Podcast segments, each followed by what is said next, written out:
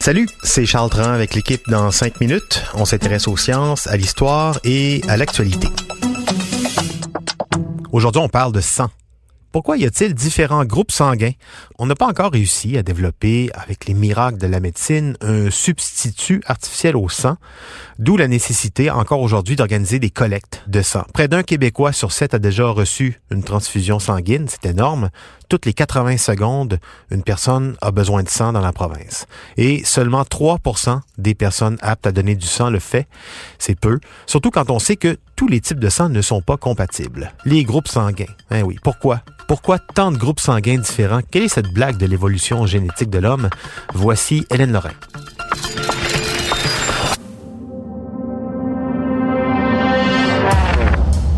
A, B, AB, O.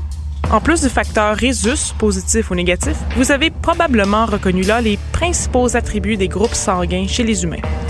Déjà, le fait que nous ayons des groupes sanguins différents et incompatibles entre eux est particulièrement étrange. Mais pourquoi, au juste, y a-t-il différents groupes sanguins? Chez les humains, il y a quatre principaux groupes sanguins qui eux-mêmes se divisent en RH positif ou négatif. Ce sont là deux systèmes de groupes sanguins. En 2014, la International Society of Blood Transfusion a reconnu 33 systèmes de groupes sanguins. Donc, dans les faits, il y a beaucoup plus que 8 groupes sanguins chez les humains. D'ailleurs, nos amis les animaux ont leur propre groupe sanguin, donc c'est pas une bonne idée d'échanger du sang avec Pitou. Mais qu'est-ce qui détermine un groupe sanguin?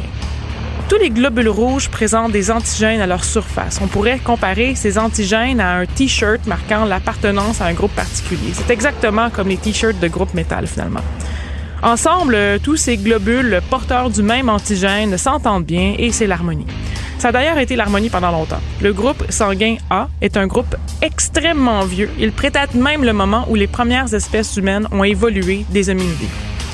Le groupe B serait apparu il y a 3,5 millions d'années lors d'une mutation de l'antigène du groupe A.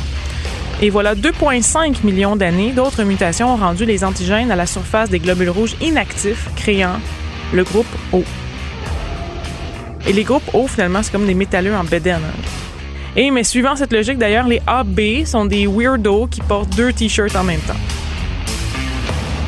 Bon, on va cesser ces comparaisons. À quoi servent les groupes sanguins? Nous savons que les groupes sanguins ne sont pas spécialement compatibles entre eux. Je fais encore euh, personnellement des cauchemars de mon cours de biologie 3 avec des tableaux de compatibilité A, B, O qui virevoltent autour de moi et je me réveille en criant Donneur universel! Il y a effectivement un donneur universel au moins.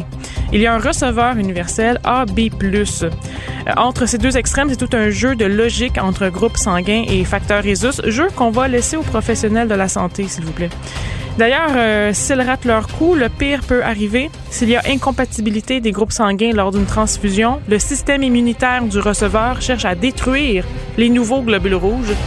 Ce n'est pas du joli, on peut même en mourir. Mais les différents groupes sanguins existent depuis bien plus longtemps que les transfusions sanguines. Ce n'est donc pas à cause des transfusions qu'il y a plusieurs groupes sanguins. Pourquoi la nature s'est-elle enchevêtrée dans de tels dédales? La cause semble être évolutionnaire. Certains groupes sanguins semblent avoir été avantagés face à d'autres dans le cas de maladies. Par exemple, les globules rouges infectés par la malaria apparaissent s'agglutiner plus facilement aux globules rouges de type A, causant des dommages irréversibles et même la mort, alors qu'ils ne s'agglutinent pas aux globules rouges de type B ou O.